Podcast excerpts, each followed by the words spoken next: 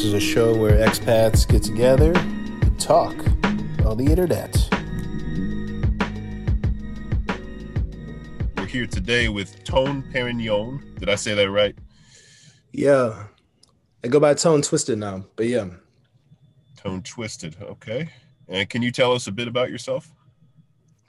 Yeah, so my name is Tone. I'm 26 years old from suburbs of Detroit, Michigan, and I'm currently back in the States, but has spent the last four years really um, exploring all that Shanghai and you know Greater China has to offer. They're really exp- they are really um, got involved in music and fashion and directing, on and now I've opened up my my entertainment and talent agency to continue doing so internationally, connecting artists um, from all over the globe, but specifically working with artists, labels, fashion brands, and entities in China and the US and kind of being the bridge between the two. Okay, cool. So what brought you over to China in the first place? Like why did you go there as opposed to anywhere else? Originally just came there to visit. um, my my parents my parents were working in Shanghai and as soon as I graduated from college, I came out to China just to visit for a month and you know before I knew it, I had a teaching job. like in the first, I don't even know, like 2 or 3 weeks. I wasn't even planning to stay. I was just going to be there for a couple months to just check things out and ended up staying, you know, just got locked in. Okay. You're, so I met your parents before over there in Shanghai and they maybe you don't want to talk about them too much. I don't know their privacy and all, but they're kind of similar to my parents because my, my folks were also expats and in the same industry as well. Uh, also lived in Shanghai um, for a few years, uh, working over there. Nice. And so, what was that like? Like having that family connection in this foreign country? It was good, um, just because I would say I didn't have the best relationship with my parents like around that time, at least like when I was in university. So it was really like an opportunity for us to kind of like remend some things together. So I actually like really appreciate that time um, being abroad because we're all in a very unfamiliar space. So it like kind of forced us to be closer together. Yeah. Yeah. Did you live with them when you were over there? Like in the same house? Yeah. Yeah. At first I did, and then I moved out eventually. Okay, yeah, I'm living with my in-laws right now. A bit of a different game, but it kind of I don't know. I feel like I kind of feel like a kid if I'm living with my parents. That's kind of how I feel. So it's always good to to get out and escape. But you know, it's yeah. nice to spend time together, and especially like a lot of expats they go over abroad. They you know they don't see their family for years sometimes. Right.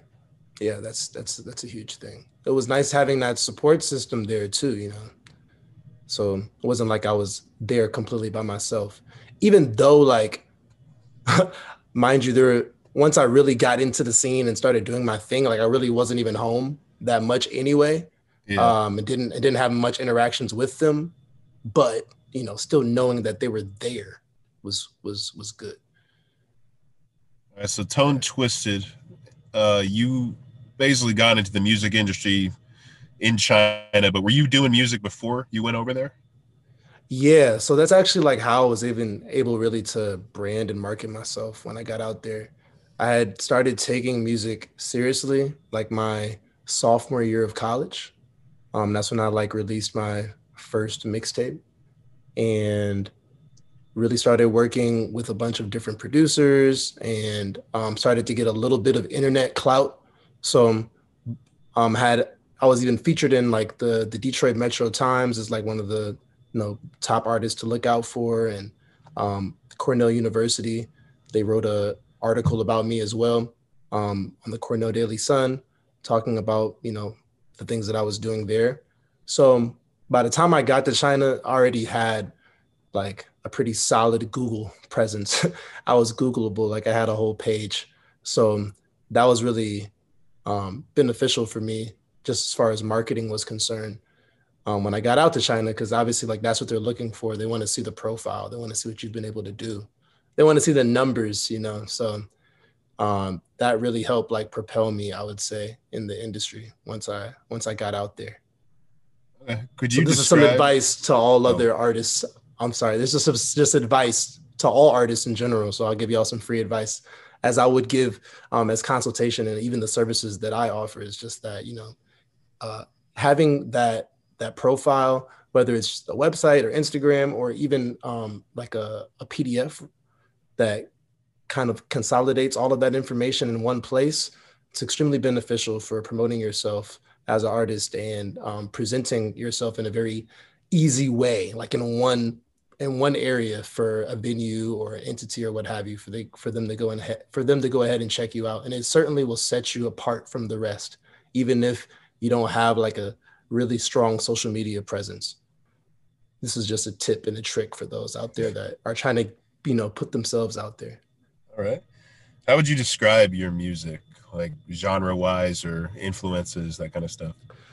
Damn, I have so many influences. Like, um, I was just chatting with a young homie of mine who's just getting into music, and I was explaining to him like the importance of like Memphis 90s trap um, well, now we would call it trap, but at that time, I would say that it, it was like the uh, the progenitors of what we consider to be like trap music today.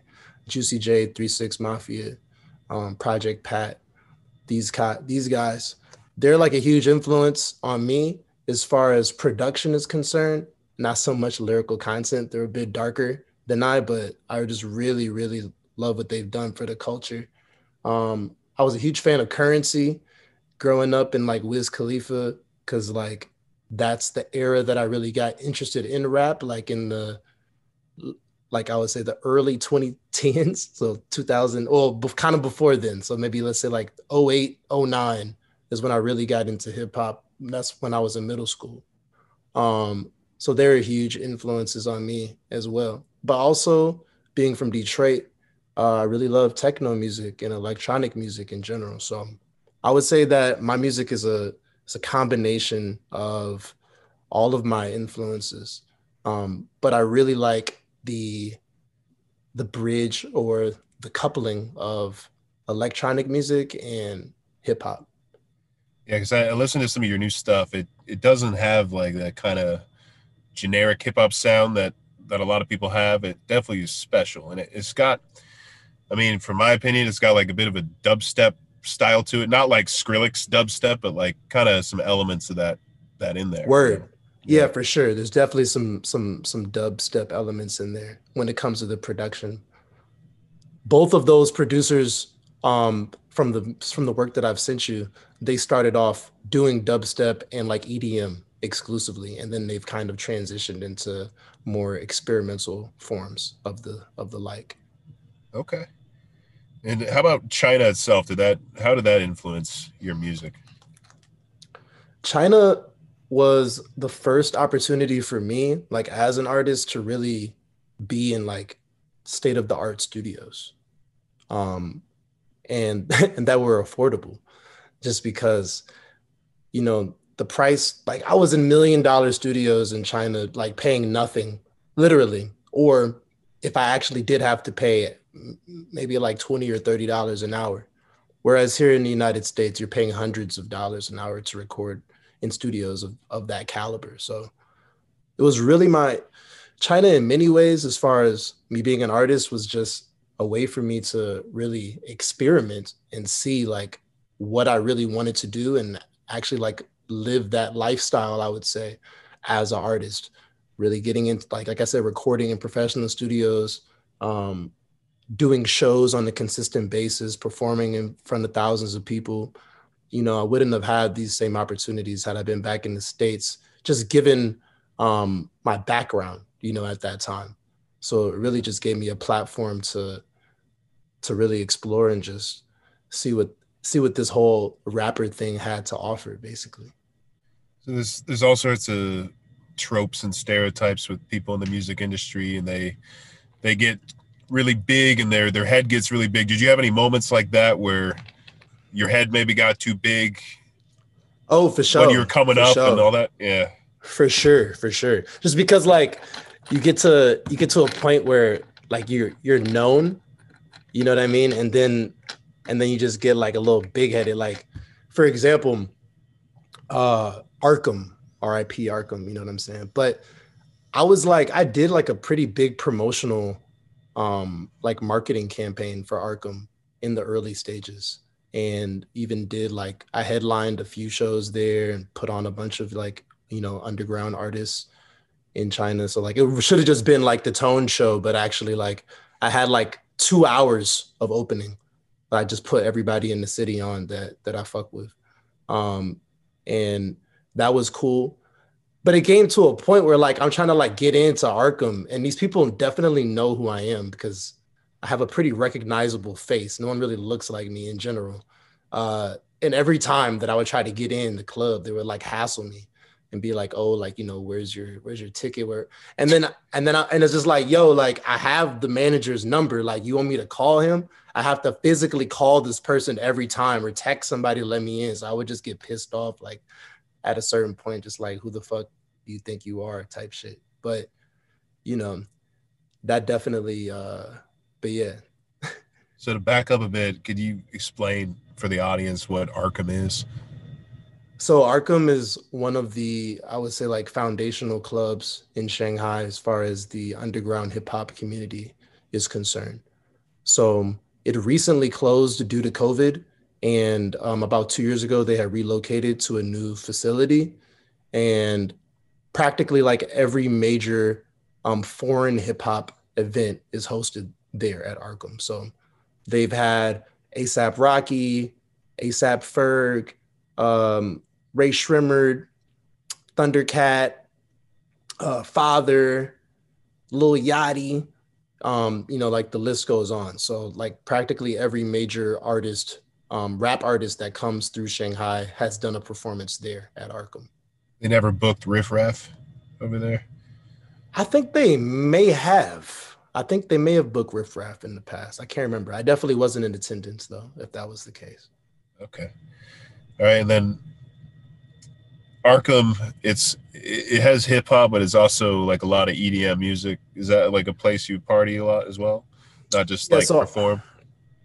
Uh I don't really like to party in Arkham. Arkham, they bring out a certain crowd, which I would say is like the cool hype beast, like kind of wannabes. Yeah. Uh, so as far as like partying and wanting to be around, like the people that go to Ar- Arkham ain't even really trying to party. Like they're just trying to fit in. like they're just trying to be be hip. Like I remember I got invited to this uh nylon event and which is a fashion magazine here. I'm not sure if it's based in the States or it's based in Europe or not, but I know they have like a nylon UK, nylon US, etc. But Nylon did an event um, and they invited me and I invited some of my friends. So not only was I like the only black person and my homies is the only black people, they were the only foreigners that were in attendance. Um, and it was completely packed and they invited a bunch of KOLs, which is key opinion leader, which is like a Chinese influencer. Uh, so I'm, I'm technically a KOL as well, right? So they invited me and a bunch of others to this event and the artist was Princess Nokia, who ironically I had seen and like I was this close to chilling with her like when I was in college because she and some other artists came and performed um, and did a small concert and I got to hang out with these artists afterwards. But I remember that she was one of the, the artists there. I hadn't heard of her before then. But anyway, she's there performing and the crowd was just so stale. Like I'm telling you, like not one person was bobbing their head. Like not not even not even people were like I, I don't expect them to dance, but like at least move a little bit. Like everyone was just like trying to be cool and like they probably were taking more pictures of themselves than they were of the concert. You know, like at least in today's day and age, like you know, you'll see kids like with their phones up at a concert, just recording the whole thing, right? But that wasn't even really the case. And yeah. The artist felt the energy, you know, Cause like during the show, she like shouted out like me and my homie. She's like, "Yo, shout out to the only black people in the crowd."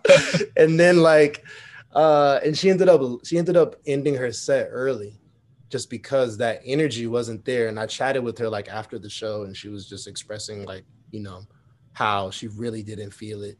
And the thing was is that like even though she like stopped her show abruptly, like people were like so not into it or just so not involved. They didn't even realize like what what what was happening. Just assumed that you know it was normal and her set was over.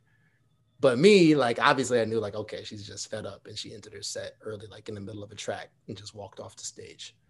So I would say like a lot of uh, a lot of artists that come into Shanghai, like if they're not properly informed about what to expect in China, you know, they may it may rub them a wrong way which is why many artists like they uh you know they have a they have a not so savory experience and you know they communicate that to other artists which then you know influences their decisions to go out there as well.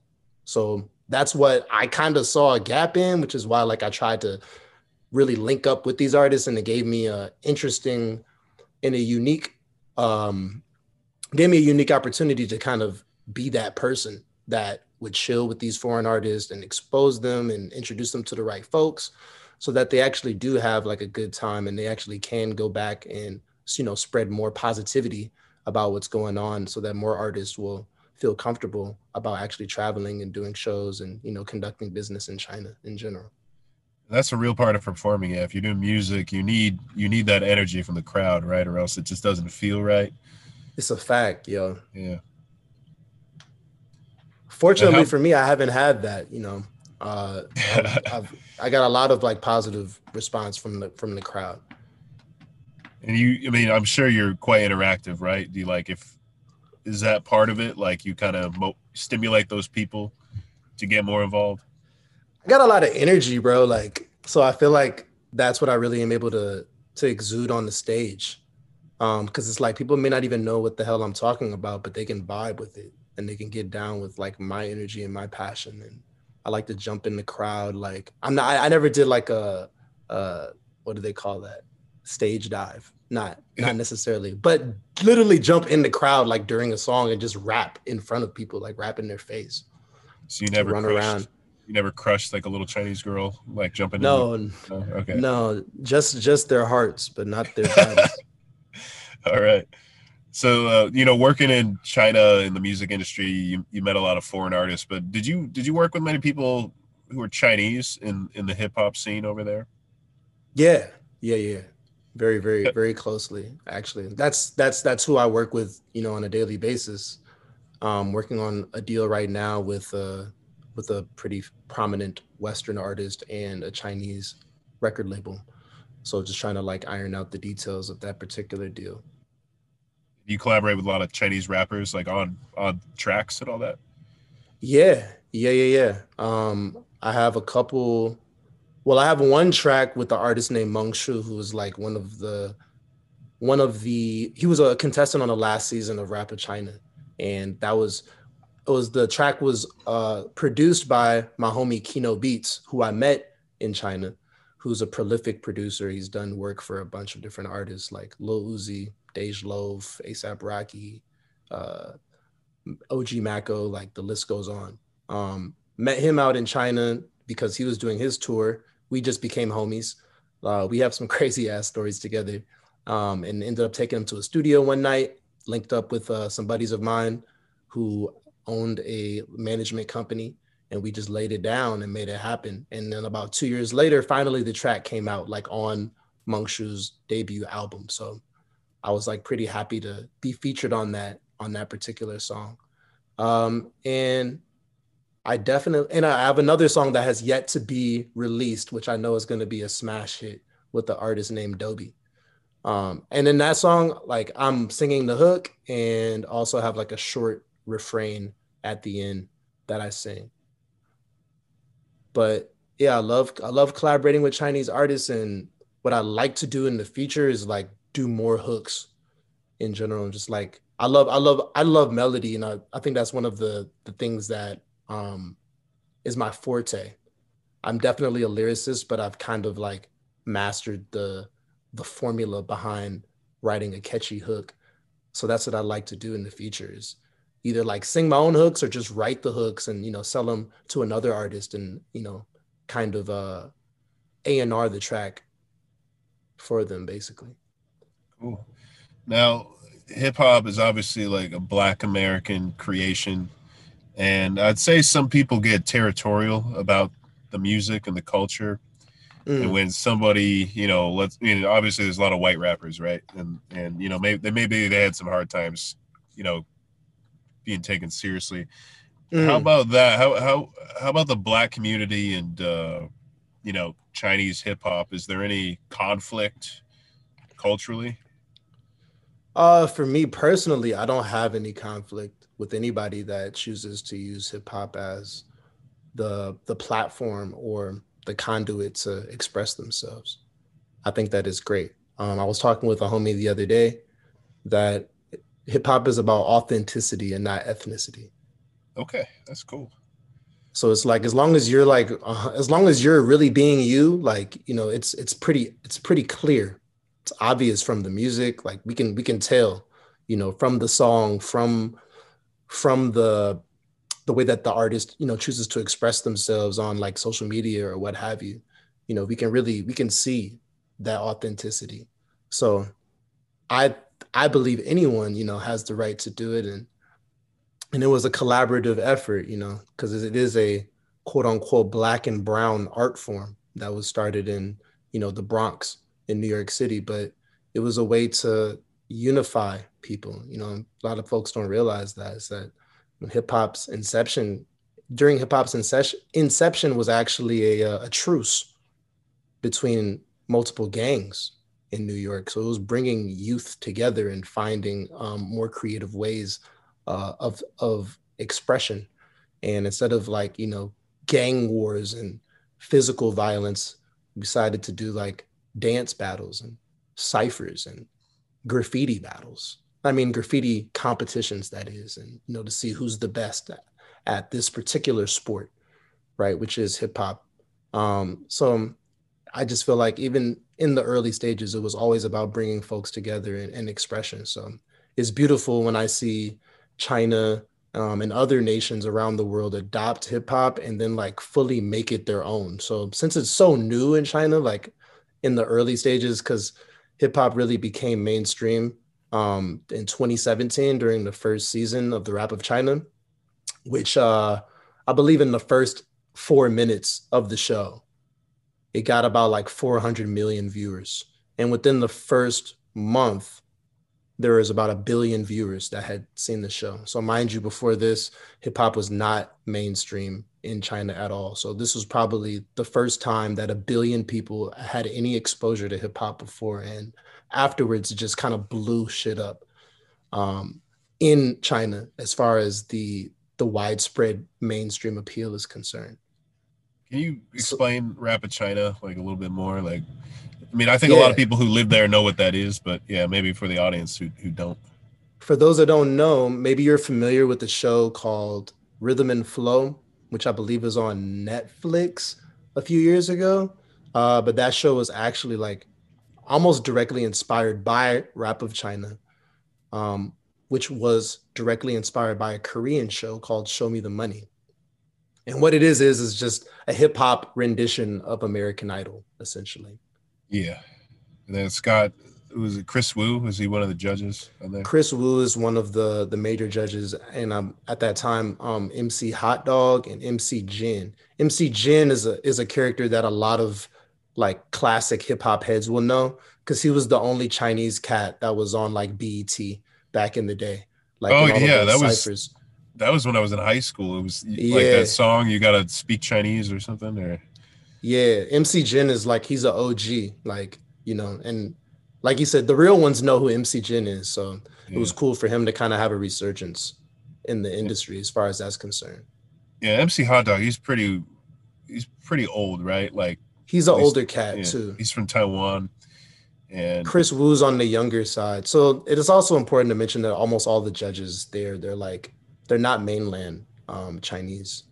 So that's how they were able to kind of bring that special flair, I would say, and and that in itself kind of gives them a bit more authenticity, just because like they had existed outside of the mainland for a particular amount of time, and they had that Western influence, and they're able to kind of bring that flair into what they did, which definitely like helped them to stand out as artists independently. And there were there were some guys who got big higher the higher bros or the higher Oh yeah, bro- yeah, And- higher bros. so I remember hearing about them before they made it big, and my friend was super into them. And then after they were on TV and they did all sorts of shows, they they were like promoting Harbin beer Mhm. and um, like at some esports competition. It was like this kind of weird mix up of brand collaboration. And do you is there like a trend of people you know selling out, so to speak, in China through through this uh, rap of China? Uh, I mean, I guess if you want to, if you want to call it selling out, but yeah, like that's just uh, it's just the name of the game. So, in order for artists to make money in general, not even just in China, um, the majority of that money is going to come from touring and from endorsement deals. Very, very little money is actually made from from album sales or from streaming. And specifically in China, there's no money to be made from streaming. Um, so the only way that the artist can make money is by actually throwing shows or having some sort of endorsement deal. I believe they also did a commercial for Sprite. Um, yeah, you know, so and I've done a I've done a lot of commercials for some pretty big name brands as well. So it's just a it's just the name of the game, you know, especially if you want to make some residuals because you know that you'll have that you'll be able to make that bread for however the you know the length of the contract is and also that just depends on whatever contract you end up signing because i know some folks that have signed some like international like modeling deals or commercial deals and didn't know what they were getting themselves into and just like took a one-time payment as um as opposed to actually going ahead and getting those royalties from you know the uh the spread of that particular commercial or or campaign Who'd you work with brand wise, like well in China? Uh, the biggest brand that I work with in China is Midea, which is like they make AC units. Oh yeah, Yeah. I always thought it was. That was- Yeah, that was the biggest. That's the biggest brand I've worked with. I've worked with uh, with Nike China. I've worked with um, Adidas. I've worked with Reebok. I work with uh, New Balance, Mishka, Joy Rich, LA, um, which is a U.S. based brand, but they have offices in China. Um, yeah, work. I even I even was in a Buick commercial for like a half a half a second, but I was like casted as one of like the key foreigners in that commercial. That was a long shooting. Yeah. I'm trying to think. Yeah, bro, we've done a lot. I've done a lot of different stuff. Um, and Vidal Sassoon is what I did Okay. like more re- more recently. Like I didn't even know what that brand was, but my mom told me it was popping like in the 80s. Yeah, I remember that when I was a kid. My mom, that was definitely my mom's shower. All right, so I mean, touring in China, you've you've probably done a lot of shows. Like, what, what were some of the more interesting shows you did performing over there? Uh, one of the more interesting shows was in Tibet. Wow. Yeah, so like, and that was just a crazy experience just getting there. Like, I was, uh, I had to fly into Chengdu, which is a, for those that don't know, a city like in the west of China, in the area called the Sichuan province. And there's areas of Chengdu that touch the autonomous region known as Tibet. And actually, I had to like, it was like a 10 hour uh car ride or an eight hour car ride like through the mountains to get to Tibet. And it was the most dangerous, like scariest shit I've ever experienced in my life because uh there's there are no railings at all whatsoever. It's only one one way. Like there's only there's only one one road, right? There's there, there aren't two two lanes, only one lane.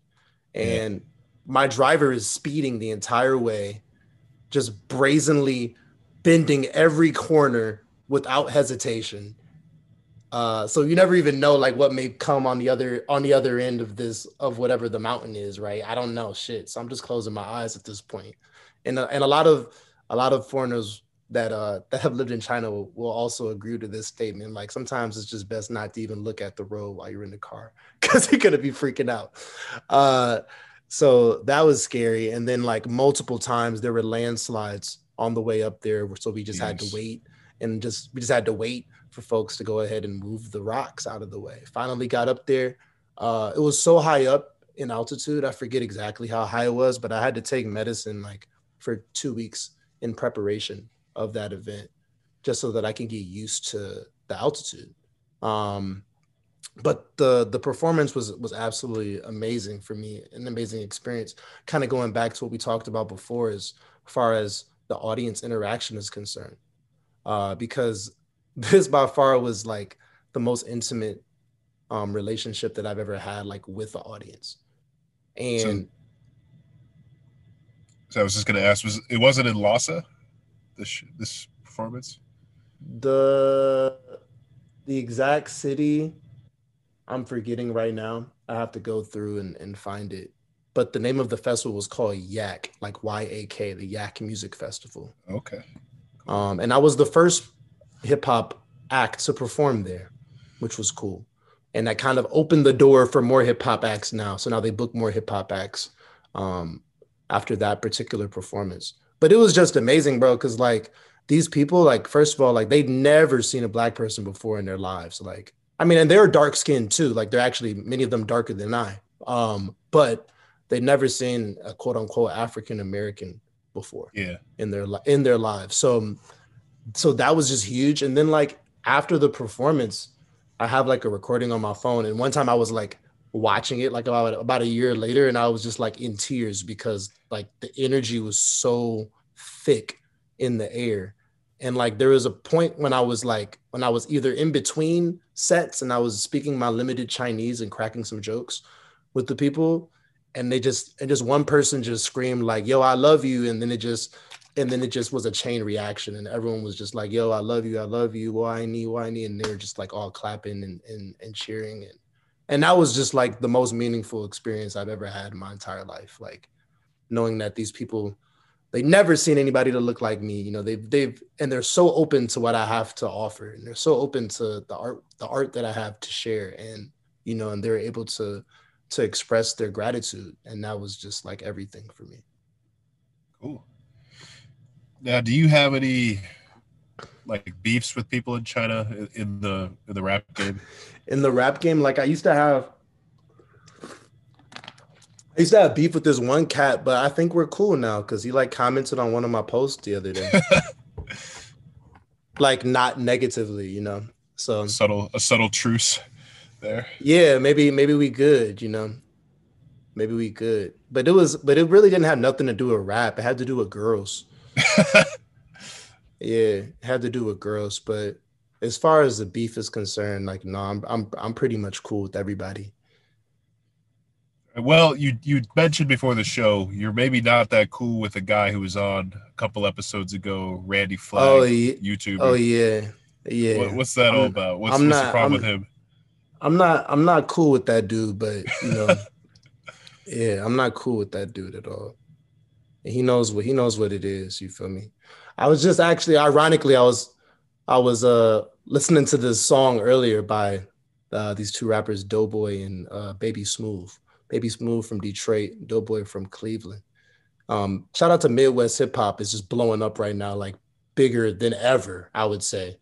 Um, but anyway, like one of the key bars in the song was just like, he was like, these niggas, he was like, these niggas ain't street He's like, what? What he say? Oh, he said, he said these niggas ain't street. Like they went and blocked me on Instagram or something like that, basically. So, you know, I just I don't I don't have respect for people that like that want to talk shit and then and then block you so that you, so that there's no way for you to have any sort of communication um about the particular incident. But basically, this homie is just like said a bunch of lies about me and my family and like posted that shit on YouTube to like gain clout. Uh, basically because I didn't sign with his label like a year before then, so I guess he was like salty about it. And uh, I, I wouldn't let him get on one of my tracks because his raps were really trash. And Randy and I, did that personally. We didn't talk about his music, and I'm neutral here. I, I, I have no problem with Randy, but you know I don't have that history you have with him. Uh, but I guess if you're curious, check out Randy's old videos. I, I don't know where to find. You know, I don't know how old that video nah, was. Don't, yeah. don't even don't even support Randy at all. don't, like don't watch none of his videos. Don't do nothing. Like just leave him leave him be. I was right. and I, I, thought I thought like long and hard about how I was going to address it, in the video in this particular interview, but I guess um, I'm gonna just leave it in the past and let it be. I don't want to talk talk too much shit, but the homie is just on some on some fraudulent shit. You know what I'm saying? And and all I'll say is it's it's it's no threat. I don't mean this by any means. It's not a threat at all. I'm just saying if he came to America with that shit, he would have a real it would it would be, you know, it'd be a big problem, you know. It'd be a big problem. We solve shit differently where I come from, you know. that's that's that's all I'm saying. We don't hide behind the internet. And I don't have no respect for any grown man that hides behind the internet and tries to pick on young people, specifically folks that supposedly are the same, are from the same, you know, ethnic background as them. That's some real, that's some real hoe ass shit to for lack of a better term. All right, we'll leave it there. But uh Tone said don't support Randy, but please support Expats on Air episode three featuring Randy Flagg. You check that episode out, see for yourself, you know, what this guy's all about and everything. All right, well that's that's cool. We don't need to talk more about that. Um but just just to kind of stay in this this kind of negative territory. Um a video went viral in China that had you in it, and it has nothing to do with your music. And um, I was I remember it was a couple years ago. I was on WeChat and I and I saw like these memes going into these groups, and it looked like you. I was like, is that Tone? And I didn't really know what it was all about. And then eventually I say this video, and it was kind of crazy, and there's just a lot of people laughing it up. And um, would you mind if we played it just so we can give some context? Because I mean, I definitely want you to share your side of the story and clear up because I mean, there's a lot of rumors about what was going on here, and you know, of course, you know the truth, you know the the real story. Could we watch it though, or was it something you don't want to experience again? I'd rather not watch it. All right, you know, enough. I'd rather not watch it, and what I'll say about it is because I also thought about this too, as far as like how much detail I want to go into it. Okay. Um, but essentially, what happened is is a huge miscommunication, and that's all. It was a huge miscommunication, and it was something that was taken completely out of context, and in which, uh, you know, someone tried to claim that I stole something and I didn't, and then people were trying to say that I got like arrested for it, which I also didn't, and what happened is is that I ended up going to the going to the station to dispute what had occurred because long story short i got scammed that's what happened i went to an audio uh, i went to an electronics market to get my phone screen fixed and while i was there they're trying to sell me some uh, like e-cigarette and like i found out basically that the cigarette they're trying to sell me wasn't even functioning so they got caught in their scam basically and were just like, all right, cool. Like you can keep it then. And I'm like, word. All right, cool. So I was just like, can you go get me one that actually works? And like I'll pay for it. You know what I'm saying? And that's yeah. what they went to go do. And the girls were cool that were working there, but the dude that actually like ran the ran the the shop that was, I guess, like the one that's really behind all the scams and shit, he was getting kind of heated because I pointed it out, like, yo, like, don't try to fucking scam me, my G. Like, you see the camera right there. That's why I tell everybody, I love the fact that everything is on camera in China.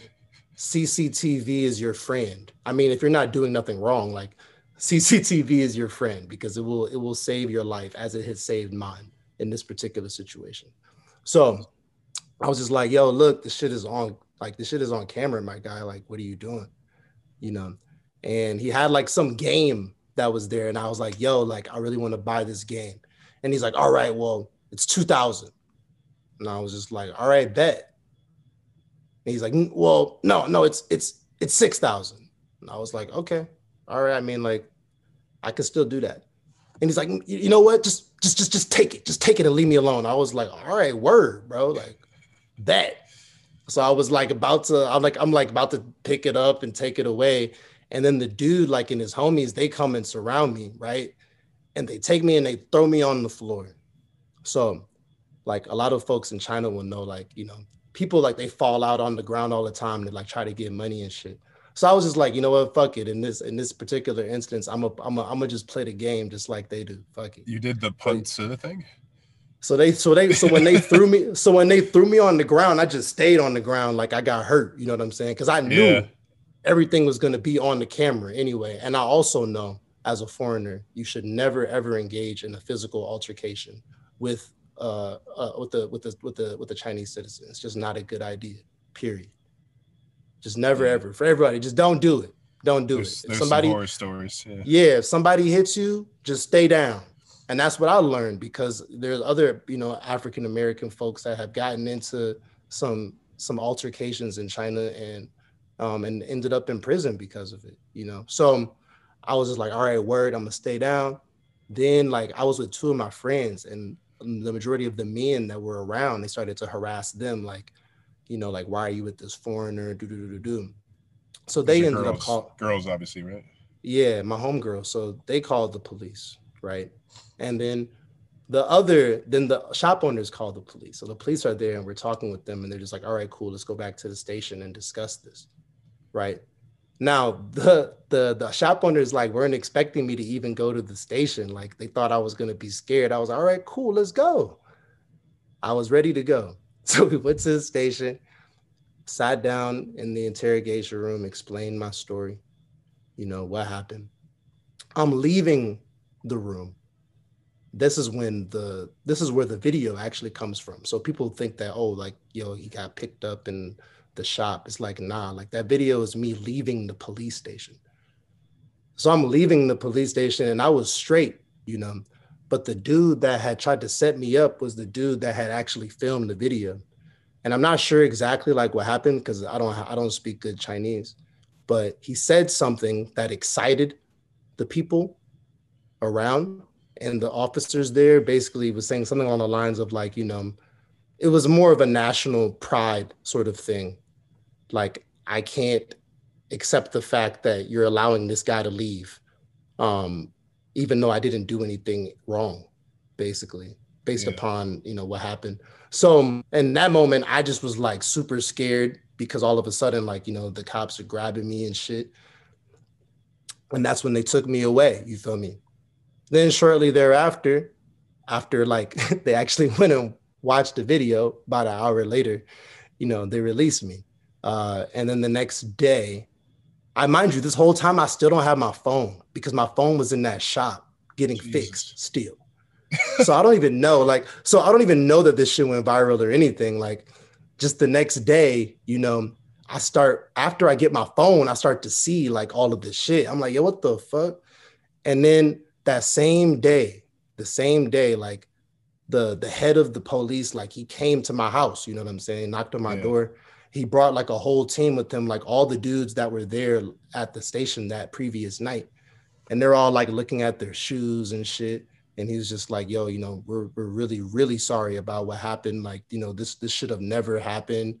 X, Y, and Z. Like, can you just please come back with us and we'll file like a, a proper report as to like what occurred.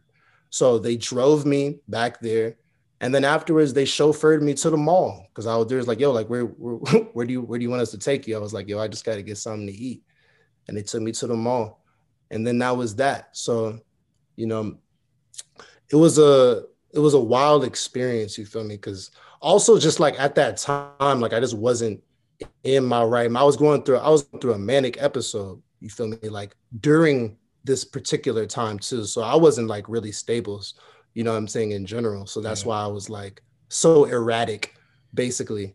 But uh, but yeah, that's what happened. Um, and I would say like the the cool thing that came out of it was that I got to see like who my real homies were. Cause I had some people who just completely believe all the hype and they never came to me to hear like my side of the story.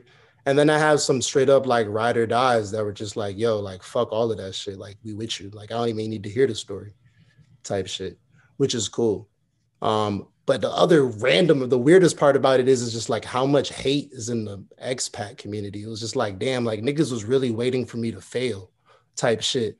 Cause like, cause like people thought that I fell off. They thought that I was fucked up. You know what I'm saying? But I came up even harder.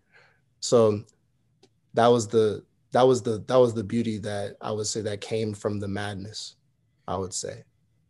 The, the, thing about the video that got everybody talking in, the Chinese like blogosphere, you could say, there's a lot of like blog posts about it in Chinese. The netizens.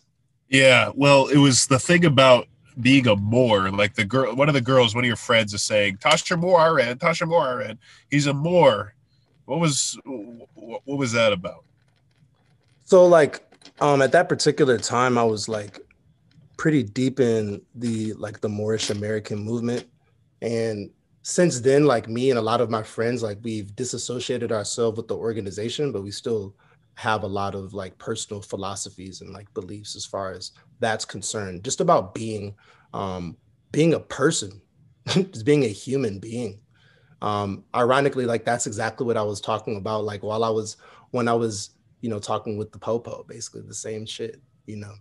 Uh where are you from?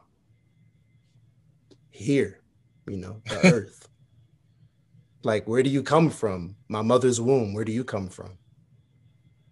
So you got really new age on them yeah and they were just like wait a second like this dude's not a threat at all. Like what are we like this dude's actually like on and, and at that particular time like i was definitely on another level like you know i mean? I was out there. So they're just like all right word like this dude's not a threat at all. He's just kind of weird but but he didn't do anything. He's you know. Uh so as far as that's concerned like what i consider to be a Moor is just Moor is just the last the last noble title for melanated peoples before okay. we were given the misnomer of black essentially. Uh so that's so that's what i was saying like yeah i'm a Moor but does it mean that moors have any sort of like rights that anyone else? Like over anyone else? No it's just that moors like are i would say in they stand on their square as we say and are more cognizant about their role and their place in society. And they and they take a lot of pride in doing so. Now the reason why like i'm not with the movement is for the same reason why like i'm no longer a christian you know even though i do have a lot of beliefs that maybe are in line with them. It's just that i just don't want to be associated with the organization because there's just so much fuckery going on. So that's what it is. I'm still like an independent person you know? Um, okay. in conversations i use terms like black and african american with other folks but personally i don't use them. I I deem them as misnomers and and names that actually um, decrease or take away from one's personal status. Okay, I've never actually heard that before. I don't I don't know much about the the Moorish American movement. What I heard was that it was it's it's kind of like this Hotep thing where like black folks were in America before like the European slave traders brought them over essentially was is that is that part of the belief system or something, or is that something completely I mean, different? I mean, that's just a fact. You know, you can look that up. Okay. Yeah, it's just a that's just a fact. Uh, that there are multiple there are multiple there's evidence of of a lot of different races um, existing in the united states before europeans came i was actually just reading this uh this document it's called the uh, mongolian conquest of peru by use of the elephant and mastodon and there's there's uh there's um there's evidence based on the the bones that they're able to find like in Peru. There's like straight up mastodons from Siberia in Peru, and there's lots of cultural connections between the Mongolian Empire and what happened in the Peruvian and the Incan Empire. Um, and actually, well, not not not directly, but uh, with the Aztec Empire in particular. Um, so there was a direct influence, and there's there's a lot of evidence to suggest that, you know, there were Mongolians that were in the Americas. There's there's a in I want to say in Boston or in Baltimore. You can look this up. It's called the Bourne Stone, and on the Bourne Stone there is a ancient Phoenician writing um, from like the Carth- Carthaginian Empire. Um, so that suggests that there were folks that were up there looking at like the Olmec heads and the like, you know, there's there's evidence that there were like quote unquote Negroid people that were living in in the Americas, you know, centuries ago. Um, yeah, the so Olmecs have that distinct look to them. Yeah, those heads. And if you if you look at the back of their head, people normally don't show you, but they got braids down the back. Um, they got like cornrows down the back, yeah. Uh, there's even been there's even been like there's even there's, they've even excavated like Arabic writing um, on these like different different um, areas in the United States, specifically like on the West Coast. Um, so there's so there's definitely a presence of of peoples coming to the United States or the state to the Americas as we know them. Yeah. Um, yeah, ever since antiquity. All right, so we went pretty deep on that tangent. Uh, just to go back to the the whole expat world, um, how would you describe China to somebody who's never been there before, in your own kind of unique words? How would I describe China? You know, I mean, people always ask like these really blanket statements, like, "Yo, what's the weather like in China?" And it's just like, dog. it's North, like we're South, talking. Yeah Right. We're talking about such an expansive landmass that has, you know, a wide diversity of of climates and cuisines and people, you know, in terrain. Um, so what I would just say is that China is China is for me a wealth of opportunity. I feel that um, if you're focused and if you have drive and ambition, you can take that as far as you really want to within the limits of, of course, like the system that currently exists. Like doing a show in Tibet and waving a giant photo of the Dalai Lama or something. Or something like yeah, you might want you might not want to do that, you know, but but if you but if you're in line with with the way that things are there, then you know there's there is a lot that you can do. And for an artist, I would say it's one of the best places to be, specifically um, as a person of color. Um, I would still say that like China has the most opportunity for for folks, and they've given they've given us so many so many um, areas and, and and places to shine. And I know me personally, I've opened the door for a lot of other people to go ahead and and do things in China, not just people that look like me, but foreigners in general. I was one of the first to be embraced as like a, a mainstream artist and um, and also like as a model and having my my face out there. So you know, uh, not that I'm like trying to take credit for it or anything, but it's just I was there at the right. I was I was like a right place, right time kind of thing, and I was able to fully take advantage of that. And now I've, and only a few years later, I, I'm just seeing those doors been open to so many others. Cool. So that, that kind of reminds me uh, of how how I met you. So I met you through a mutual friend, a guy named uh, Henry, but he his his artist name is Cruel Buddhist, and I actually used one of his songs for the intro. So um, nice. Have you worked Have you worked with him much? Yeah, like Henry and I, we have a we have EP together called Cold Players, which has like the fan favorite Need My Love, which is like everybody's favorite track. Like from the babies to the grandmamas, they love that track. All races, all creeds. You feel me? Uh yeah, so he definitely had some heat back in the day. Yeah, so he's still over in Shanghai. Um, are you are you trying to go back anytime soon? Yeah, most definitely, most definitely that's why like I'm real careful about all my responses. I'm trying to go back to China. I have nothing negative to say about China. You know what I'm saying? Okay, I won't bring up that that uh, controversial character again. In that case, all right. Uh, how about Chinese food? Like, what what is what is something you like to eat over there? Like a, a dish or a particular cuisine? Mm, I'm such a I'm so basic because I don't eat red meat which like really disqualifies me from the majority of Chinese cuisine because they just love to put pork and shit. Yeah. Um, well, that's so, the other white meat. It's that's the other white meat, right? Yeah, it's not it's not red meat technically, but it's not white meat, and it's it's a lot of people don't eat pork. Yeah, yeah, I'm not a I I don't eat the pork, so that's why I don't um I I'm not able to enjoy many Chinese cuisines, but I still do enjoy hot pot. Um, you know, it's just I just do like more of a seafood hot pot or with uh with vegetables and chicken, I suppose.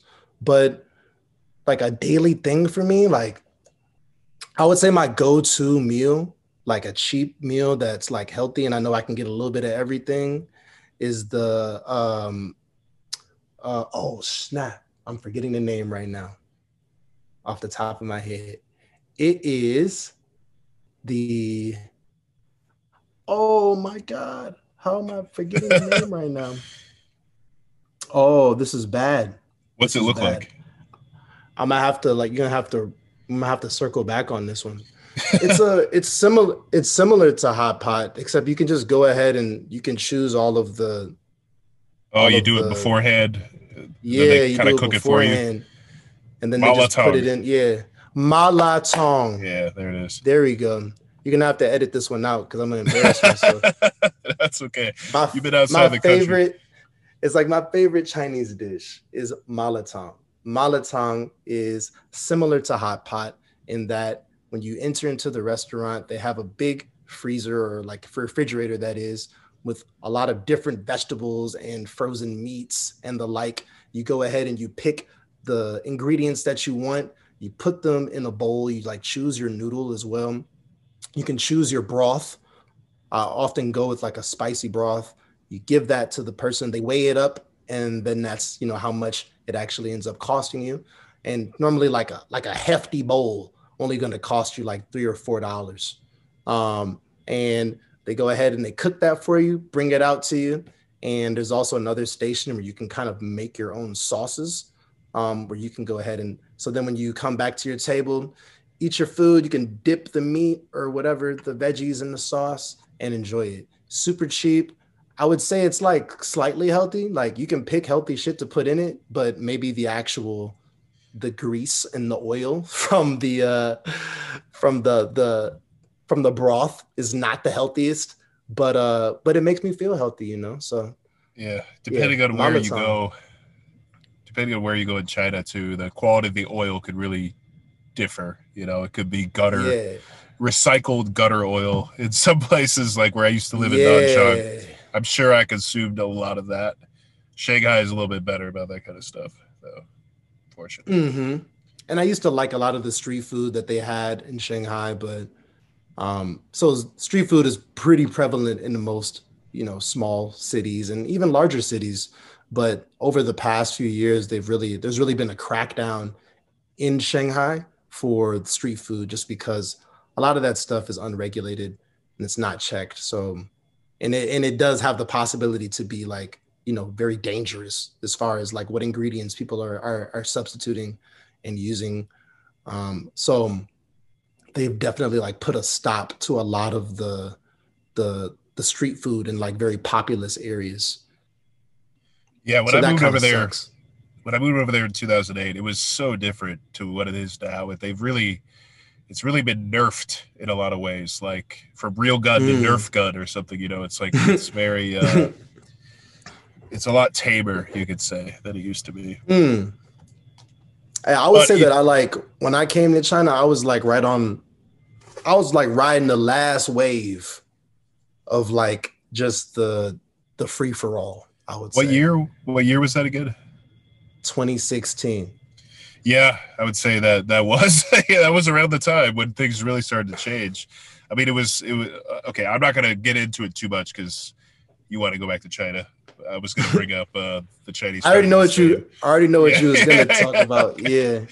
I'm not afraid for myself, but yeah, I don't want to ruin any chances you have. Okay, cool. Yeah. Uh, well, I know I know the first time that we met, you know, we were chilling at your office space, watching right? King Yeah, you know, I was yeah. So you guys were recording. enjoying some uh, tea, yeah. So you guys were recording uh like a live stream, enjoying uh, some was- green tea, you know what I'm saying? yeah, if you will. So you you all were doing something with Pyra Music. That's like a, a music platform in China. I don't know. Is that still around? Uh like everyone that I know there is gone Okay. at Pyro. The app still exists, but uh the company as it existed then doesn't. It's no longer a thing. So this was like 2016, 2017. And That would have been 2017. Yeah, it would have been like January or February of 2017. Yeah, their studio was was like up the block from my office in Hongkou district. So afterwards, we had like a little after party in my office, and you know we were the only ones there. It was good times. But uh, yeah, you could get away with a lot of crazy shit that I won't talk about on the podcast that, that we might have done. You know. Yeah. Yeah.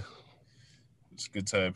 Uh, all right. So, so one thing I like being abroad, uh, I like about being an expat is that I meet a lot of weird people overseas, like a lot of other expats that are strange, and it's almost like collecting characters, you know, uh, in your life. And not everybody likes that though. Some people like to just avoid a lot of these characters. But who are some of like the weirdest people you'd say you'd meet who are foreigners overseas? Oh man. Like one of my homies, he's not gonna be mad if I talk about him, but my boy Migs, he's just like a fucking character, dog. Uh Migs is also he's a rapper. He's just like known to just freestyle at will, um, at any given time and to no avail. And I've seen this cat just straight up freestyle for like hours, like straight. Um, we like sometimes we go out and there'd be like you know a street performer at night, and they they have their little karaoke machine out there, and he would just hop on and just start going. You know what I'm saying? He's he's just a fucking character. He was a really brazen individual as well that you know wasn't afraid to do certain things in certain places.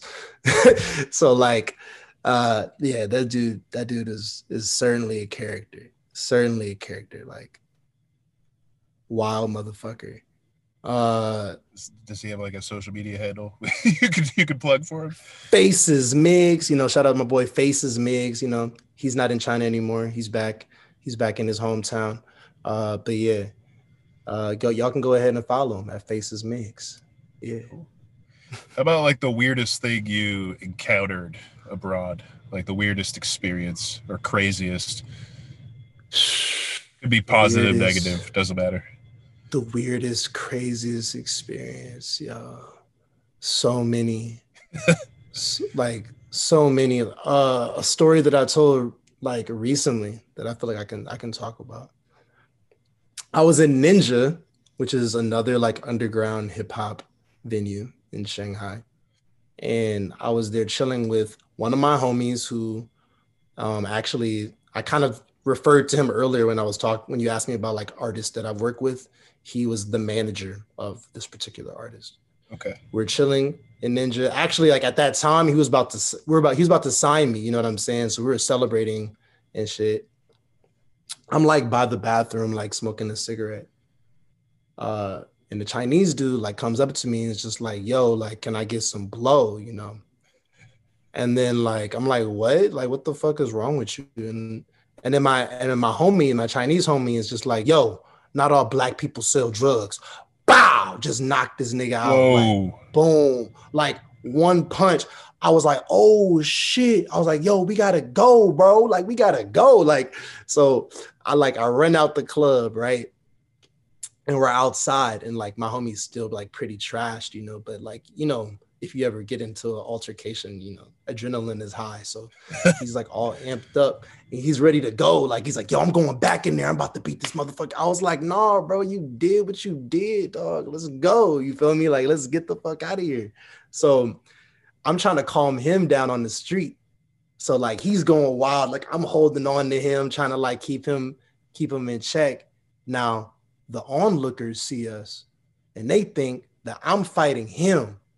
You know what I'm saying? so they start they they starting to get like buck. I'm just like, yo, yo, yo, like, yo, why me? Like, yo, this is my brother.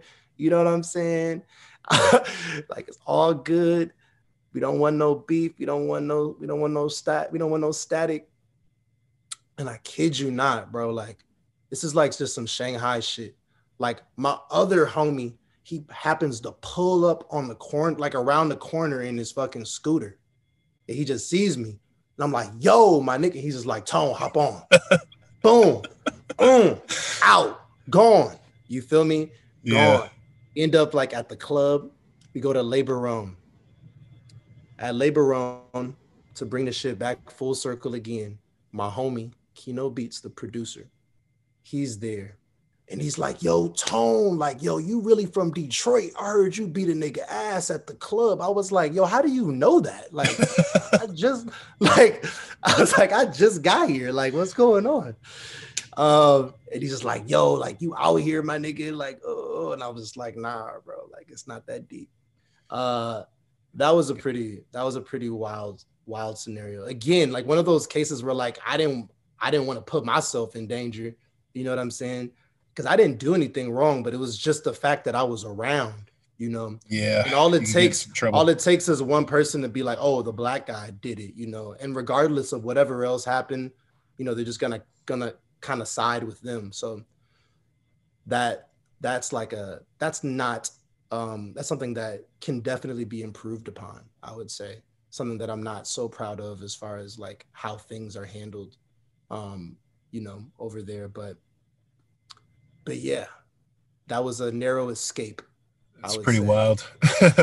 That's such a Shanghai story too, with all the, the all the gossip where the news spreads so fast. It's like the, the so power fast. of those the power of those like, WeChat how? groups. it's those WeChat how? groups, man. All that expat gossip just like circulates through group after group. I can tell you another one too, real quick. Also has to do with the altercation. It was funny um, because you because you know the homie too, so I don't think he cares if I if I if I talk about it. Uh, so I was with my boy Luciano, right? All right, yeah, and yeah. and we're we're coming back from you know a night out, and I just remember like we were leaving the club, and he was just faded, and he's like twerking on me like at the club, like as we're leaving the bar, and I was trying to like talk to this girl, and I was like, "Dog, what are you doing, bro?" Like like I was like, dog, you're ruining my swag right now, G. I pushed him off of me, whatever. When we got in the car, like we just started like going back and forth, you know. I didn't know like how shit faced he was because he's like a pretty coherent, like blackout person. Like if I'm blackout, like I'm just slumped, like I'm just sleep. Like I won't be able to maintain like a real conversation. Like you'll know I'm gone. But he was pretty coherent, you know. We're talking yeah. and we're arguing like in the car, like, you know, and we're both, you know, feeling ourselves and shit.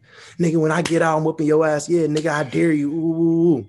So we hop, we hop out the cab, and you know, immediately we start fighting. You know, just on the street. Like he pushes me, I push him, he falls down, etc. Right now, this was the wild part. So like we're fighting, and then we're just, and then we stop fighting, and then we start fighting about why we're fighting basically. And I'm just like, I'm, I'm like, I'm like, no, nigga, you said you was gonna put your hands on me, so I pushed you, but no, no, but but you can't put your hands on me. Do do do do. And I'm like, yo, nigga, you touch me first. No, you touch me first. All right, fuck it. Let's ask them. Let's see what they got to say about it. You know what I'm saying? And there was just a group yeah. of Chinese Chinese men. Mind you, this is like two or three in the morning. It's like there's like there's like 12 Chinese homies sitting down outside of a restaurant, like in those with those little tiny plastic chairs. Yeah. Um, and they've all got their their Tsingtaos, the big bottles of Tsingtao, which is like the most popular beer in China, but it like it's a big ass bottle, you know, like a 20 ounce basically. Yeah. They've got their they've got their Tsingtao bottles there. And I'm like, man, ask them, ask them. And one of them turns around and in perfect English was like, ask us what? And I was like, oh shit. then all of a sudden, they just pull out the bottles, bro, turn them upside down. Like they about to charge us, they about to beat our ass. And like, you know, me and Lucci, like we looked at each other and we are just like, yo, we good. That let's get the fuck out of here. we sprinted, sprinted, got into the apartment, like is able to close the door and shit. And then like, you know, kissed and made up on our way upstairs to the to the apartment, just like, yo, oh my God, like again, another narrow escape. My bad, bro. I love you. I don't mean to, I don't mean to fight with you. It ain't worth it. That's pretty weird. So yeah. I never, never had that, that another where, where, the Chinese guys uh responded in English and actually want to fight. Never really had many problems with, with people over there. Yeah. They were ready to scrap at that particular moment. So we got the funk on up out of there because, like I said, don't fight in China. Just don't do it. Yeah. Just don't do it. You can fight foreigners though; they don't care. But don't fight. Never fight a don't, Chinese person. Don't fight a Chinese person. Don't do it. Don't do it. It's not worth it. All right, man. Uh, so we've been on for a bit, like over an hour. Uh, I think we can wrap it up pretty soon. Is there anything you want to plug before we go off the air? Yeah, man. Just wanted to plug. Uh, follow me. Follow me on Instagram at Tone Twisted. Um, I've got a lot of really dope shit coming out this year, not just from me personally, but uh, through my my company, Amexum Worldwide. So we're doing a lot of different shit with a lot of artists all over the world. You know, um, like I said, being the bridge between China and the United States, but also just internationally in general. And I'm signing some artists and representing them um, globally as well. So just really excited to show what they have to offer.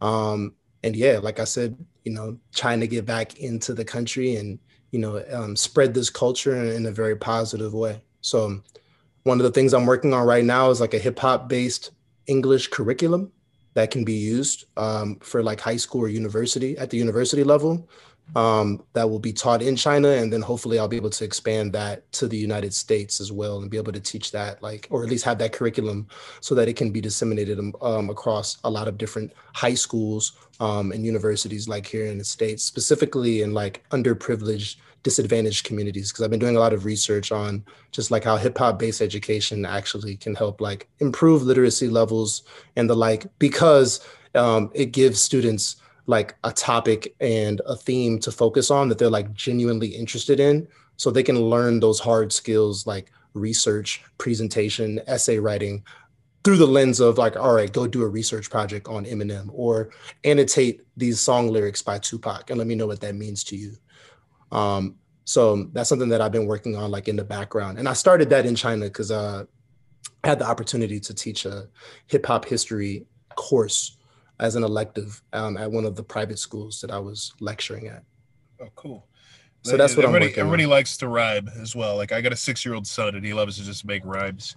Uh, not Yeah, rapping, bro. but just rhyme words together. And if you're learning English, that sounds like this sounds like fun. Hell yeah. Cool. Um, you know, I could I could play your music video when we write. Is that is that cool? Like, cause it hasn't released yet. Yeah, go ahead, go ahead. Like this is this Right. is for the this is for the world to see. This is uh yeah, Psycho, um, produced by my boy Mangazi from from Mozambique, uh, filmed by my homie Matthew Peacock. He's originally from the UK, and uh, edited by my buddy No Camera MP3, that's based in Germany. So again, wow. just kind of showing just like you know the it's just the beauty that can happen on a global scale when it comes to to art in general. So check this out. I directed it. I did the anim. Oh, I made the cartoons. My homie did the animation. Okay, yeah, it's pretty wild shit. So I'll I'll play it. Uh, I got to do it in post because you know the the we had the big software That's fine. up. So uh, yeah, yeah, yeah, that's fine. it's not like the audience needs to know every detail, but like yeah, we're just doing this on Zoom, and I gotta I gotta wrap put everything together afterwards. Well, anyways, man, thanks for coming on, and we'll play that video uh, at the end of this. And uh, cheers, dude. Uh, good luck getting back to China. Good luck with all your projects and your music. And thanks for Thank you, coming. my guy. Thank you so much for having me.